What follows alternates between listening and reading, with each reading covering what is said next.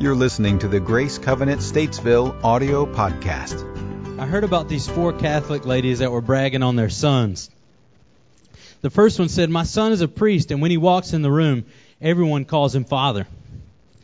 Well, the second lady said, Well, my son is a bishop. When he walks in the room, everyone calls him your grace. The third lady said, My son is a cardinal. When he walks in the room, everyone calls him your eminence. The last lady paused and said, Well, my son is six foot three. He's incredibly good looking. He has broad shoulders. He dresses impeccably well. And when he walks into a room, all the ladies say, Oh my God. Today, our unsung heroes comes from the book of Genesis, chapter 24, if you want to turn there. Uh, chapter 24, verses 12 through 21.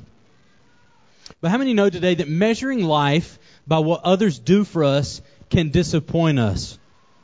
But measuring life by what we do for others will add more meaning to our life. You know, at Christmas time is, and Thanksgiving even especially, we focus on this more, right?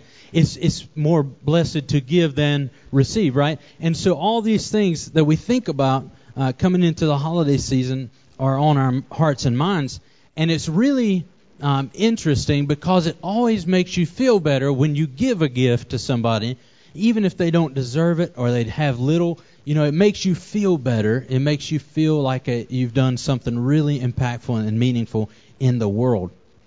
And I think that's that's key in service, uh, measuring life by what we can do for others. And before I get too far, I think I forgot to take up the offering. That was the third thing I was going to do. Now I remember. See how my mind works. So we'll go ahead at this time while I'm talking and uh, and take up the offering. And uh, I'll just go ahead and sh- say a short prayer because I completely forgot. Lord, bless this offering that we're given to you and your, for your service. God, help us to multiply your word and go forth with lives impacted. In Jesus' name, amen. So, an incredible story we have to look at today. Again, another unsung hero. And basically, in the series, if you're just coming into it, we're looking at people in the Bible who aren't as commonly talked about, who aren't as popular or famous. And so far, we've had two people that we looked at that were, were for guys, and two that were girls. We looked at Rahab, we looked at uh, we looked at uh, Benaiah, and we looked at Elisha. And then this week, we're going to also continue that uh, in looking. Actually, we looked at Jonathan too, didn't we? And then we looked uh, this week. We're going to be looking at a girl named Rebekah. And so her story again comes from Genesis 24. But this wonderful quote, I don't. I'm pretty sure it's in your notes. It may not be maybe it's not, but it's from Martin Luther King Jr. and it's a great quote. And I'm gonna read it slow because it's it's great. It says this: Everybody can be great because everybody can serve. You don't have to have a college degree to serve. You don't have to make your subject and verb agree to serve. You don't have to know about Plato and Aristotle to serve. You don't have to know about Einstein's theory of relativity to serve. You don't have to know the second theory of thermodynamics to serve. You only need a heart full of grace, a soul generated by love, and you can be that servant. Isn't that amazing? It's a great quote from Dr. Martin Luther King Jr. You don't need any kind of qualifications to be able to serve. You just have to be willing and you have to act. And so let's read together in Genesis chapter 24, verses 12 through 21, and it'll be on the screen with us. Then he prayed, this is Isaac, Lord, God of my master, Abraham, make me successful today. Show kindness to my master Abraham. See, I am standing beside this spring, and the daughters of the townspeople are coming out to draw water. May it be that when I say to a young woman, Please let down your jar, that I may have a drink, and she says, Drink, and I will give water to your camels too. Let her be the one you have chosen for your servant Isaac. By this I will know that you have shown kindness to my master. Verse 15 Before he had finished praying, Rebekah came out with her jar on her shoulder. She was the daughter of Bethuel, son of Milcah, who was the wife of Abraham's brother, Nahor. The woman was very beautiful, a virgin. No man had ever slept with her. She went down to the spring, filled her jar, and came up again. The servant hurried to meet her and said this Please give me a little water from your jar. Drink, my lord, she said, and quickly lowered the jar to her hands and gave him a drink. After she had given him a drink, she said, I'll draw water for your camels too, until they have had enough to drink. So she quickly emptied her jar into the trough, ran back to the well to draw more water, and drew enough for all his camels. Without saying a word, the man watched her closely to learn whether or not the Lord has made had made his journey successful.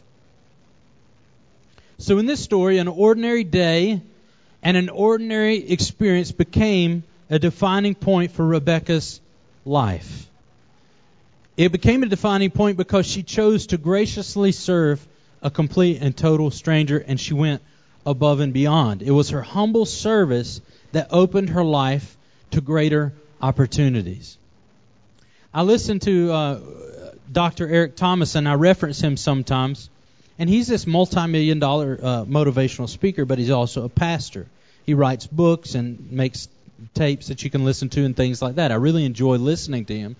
But one of the things he said in one of the tapes really struck me uh, just last week that I was listening to. And it says this I, I got home and my wife said, uh, I want to know who you are right now. He said, What do you mean? He said, are, She said, Are you Eric or are you E.T. the hip hop preacher? And that's what his name is. And he said, Well, I'm Eric. And she, he said, Why do you ask? She says, Well, when you when you left, you didn't put away your clothes. You left them on the floor. So I don't need a motivational speech right now. I need you to help out around the house. and he said, You don't become great by doing great. You become great by doing few. You don't become great by doing all the big things first. You do become great by doing faithful, by doing the things that are ordinary. And that's exactly what Rebekah was modeling here. Now, Rebekah in the story in the Bible, you remember, uh, she's the um, wife of Isaac and the mother to Jacob and Esau. There you go.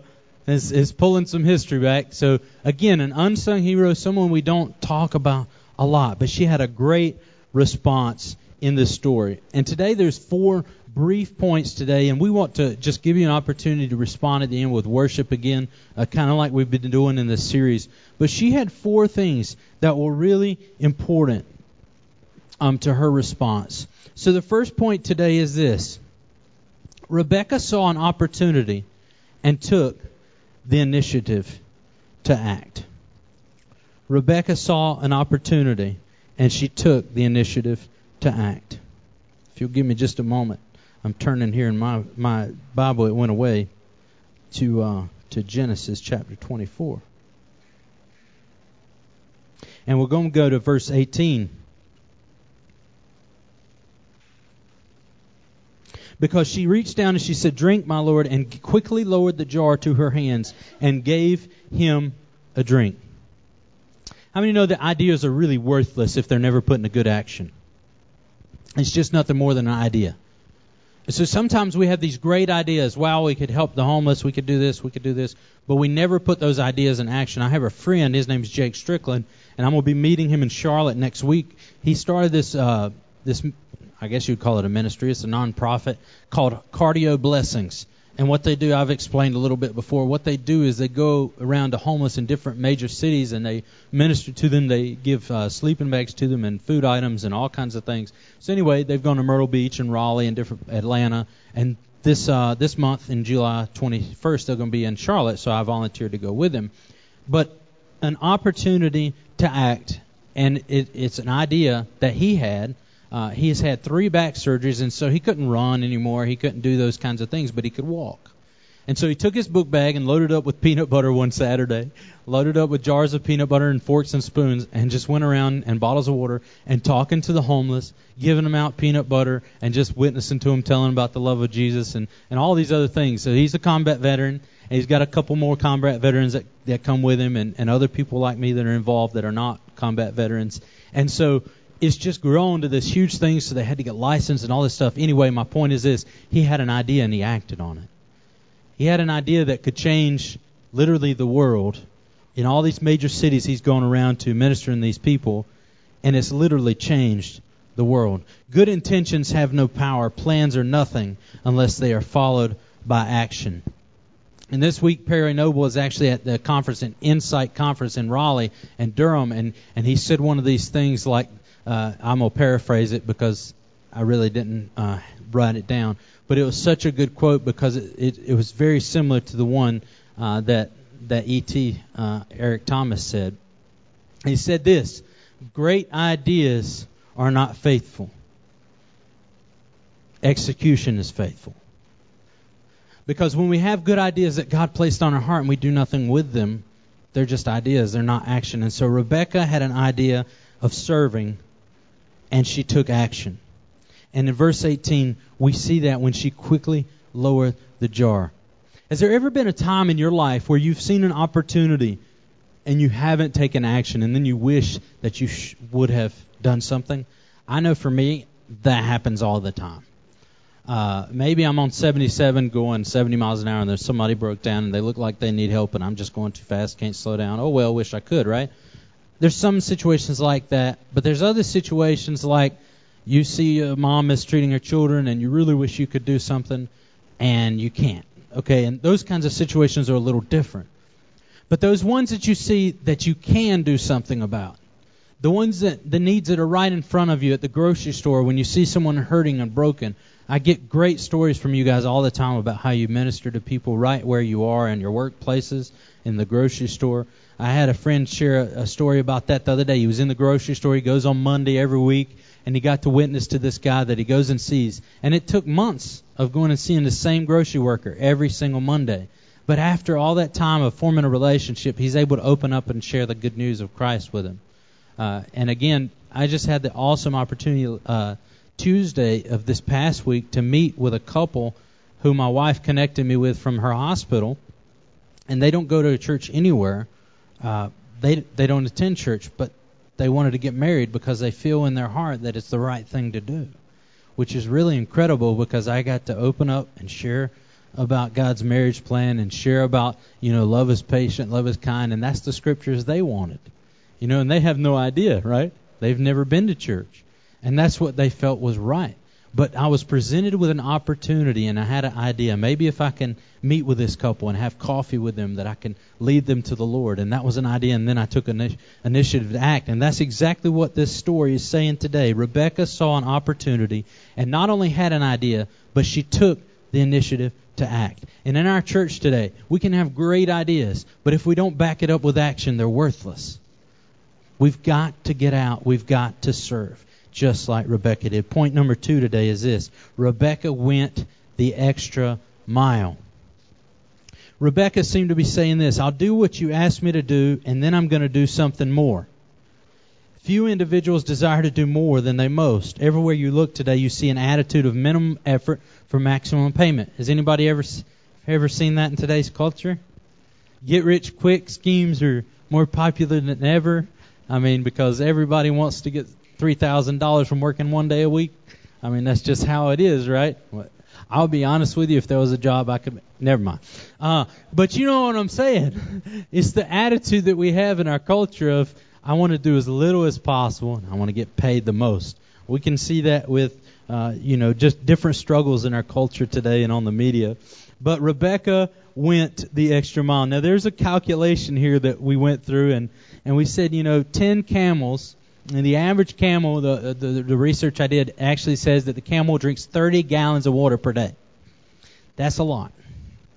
I'm good to drink one gallon a day. Uh, but 10 uh, camels at 20, let's say 20, a conservative estimate, uh, each is 200 gallons. Okay? So 200 gallons of water to water camels uh, with a five gallon jar equals 40 trips.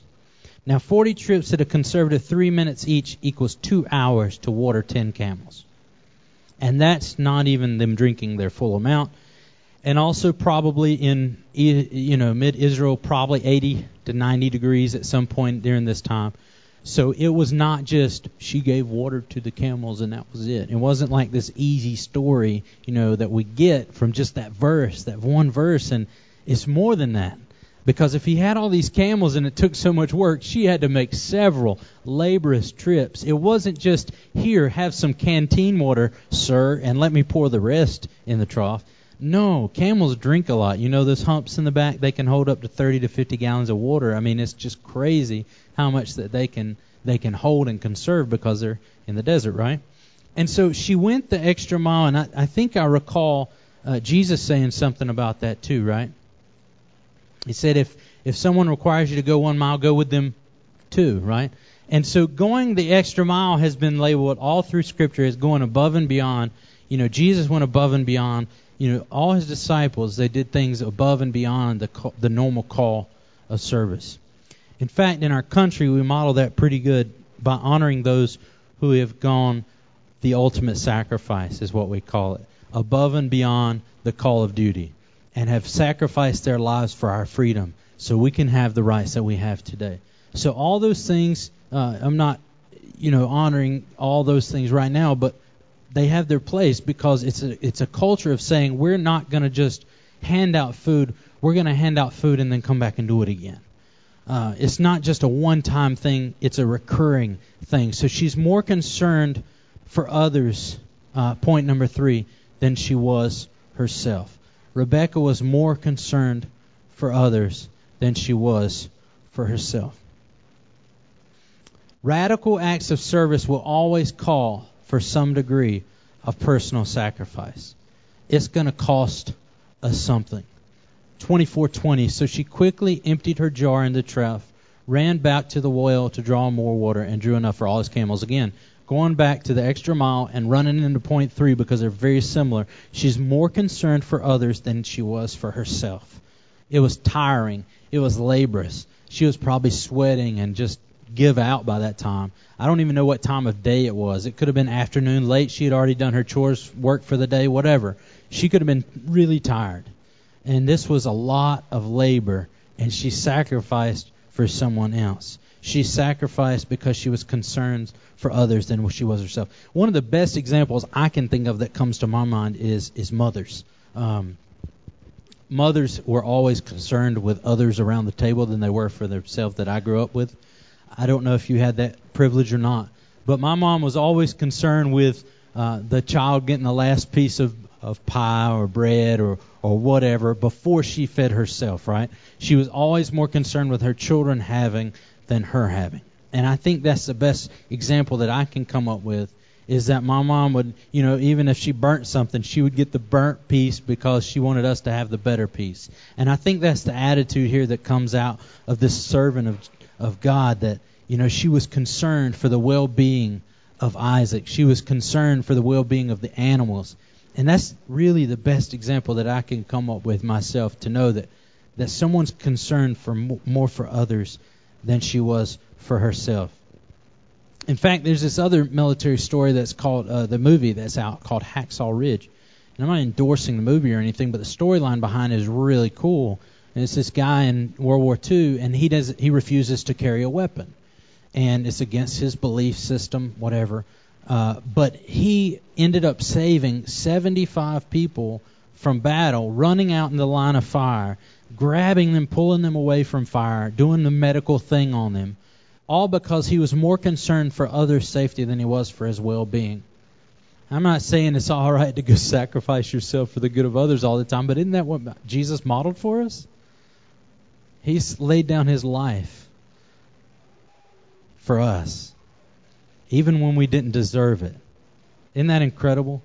Jesus laid down his life for us.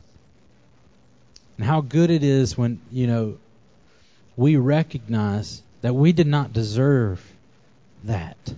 But he did it for us because he was more concerned for others than he was for himself.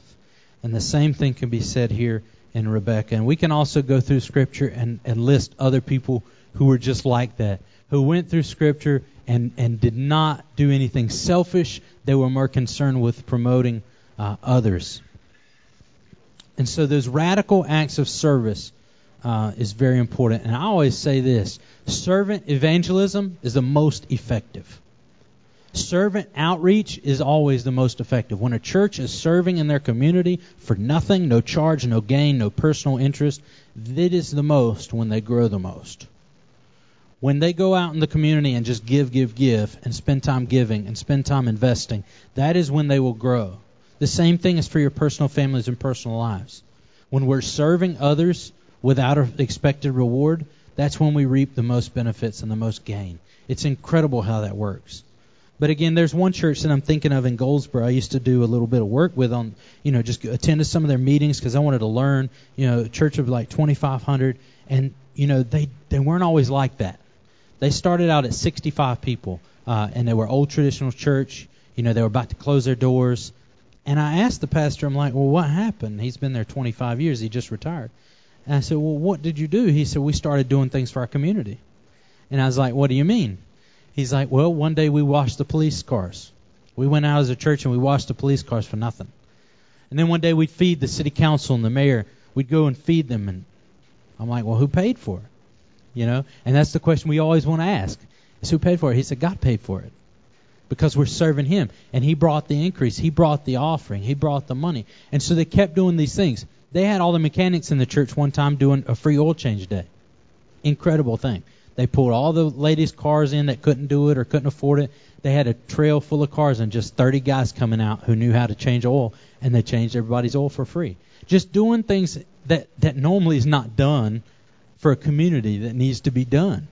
And it's just incredible how much their attendance grew just from serving uh, in the community. Obviously, Grace has that same kind of uh, story with you know them growing exponentially is from serving the community where they uh, are ministering to. And even now, we see that with the care house. If you don't know what the care center is, uh, we built a care center house in the middle of a neighborhood uh, that obviously is a little underprivileged.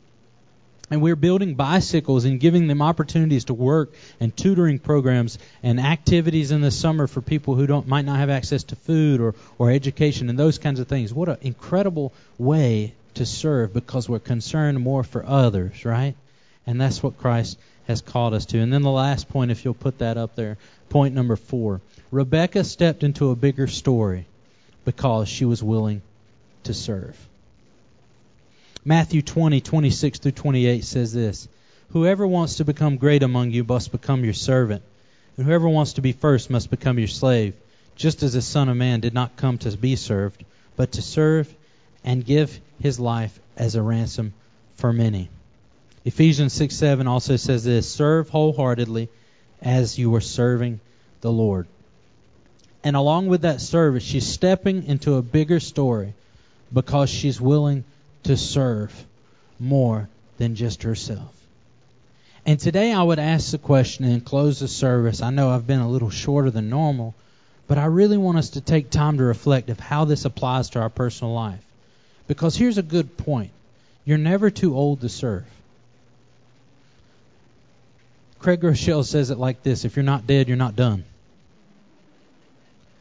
You're never too old to pray. You're never too old to talk to people about Jesus when you're going out to restaurant or the grocery store or wherever. You're not done yet. God has not finished with you because He's given you life. He's given you breath. And if He's keeping you on this earth, it's for a purpose. You have to believe that. It's in His Word. And we're living the story of Jesus when we're serving people. And we're stepping into that broader, that larger story of Christ working in our life when we're serving others. A lot of times it might be our spouse that goes out and serves a lot. And I can be challenged by that. You know, my spouse does things that I can't do. Agreed? I can't go re- revive people from the dead probably. I'm I'm not trained. That's the first thing. I don't know how to give an IV. Um, I'd probably blow a vein. You'd probably be very upset with me. Uh, I can't give medicine. I would probably give it in the wrong dose, the wrong place, and the wrong calculation. That's not what I was gifted in.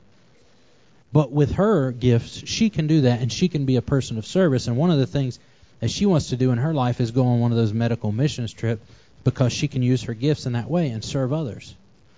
And that's something that we want to empower. But in your life, you have gifts and abilities that, that, you, that you can pour into someone's life with. And that's incredible because I don't have that. You know, same gifting that there's a whole group of people that you can reach for Jesus that I can't ever see. I won't ever see them because they're in your area.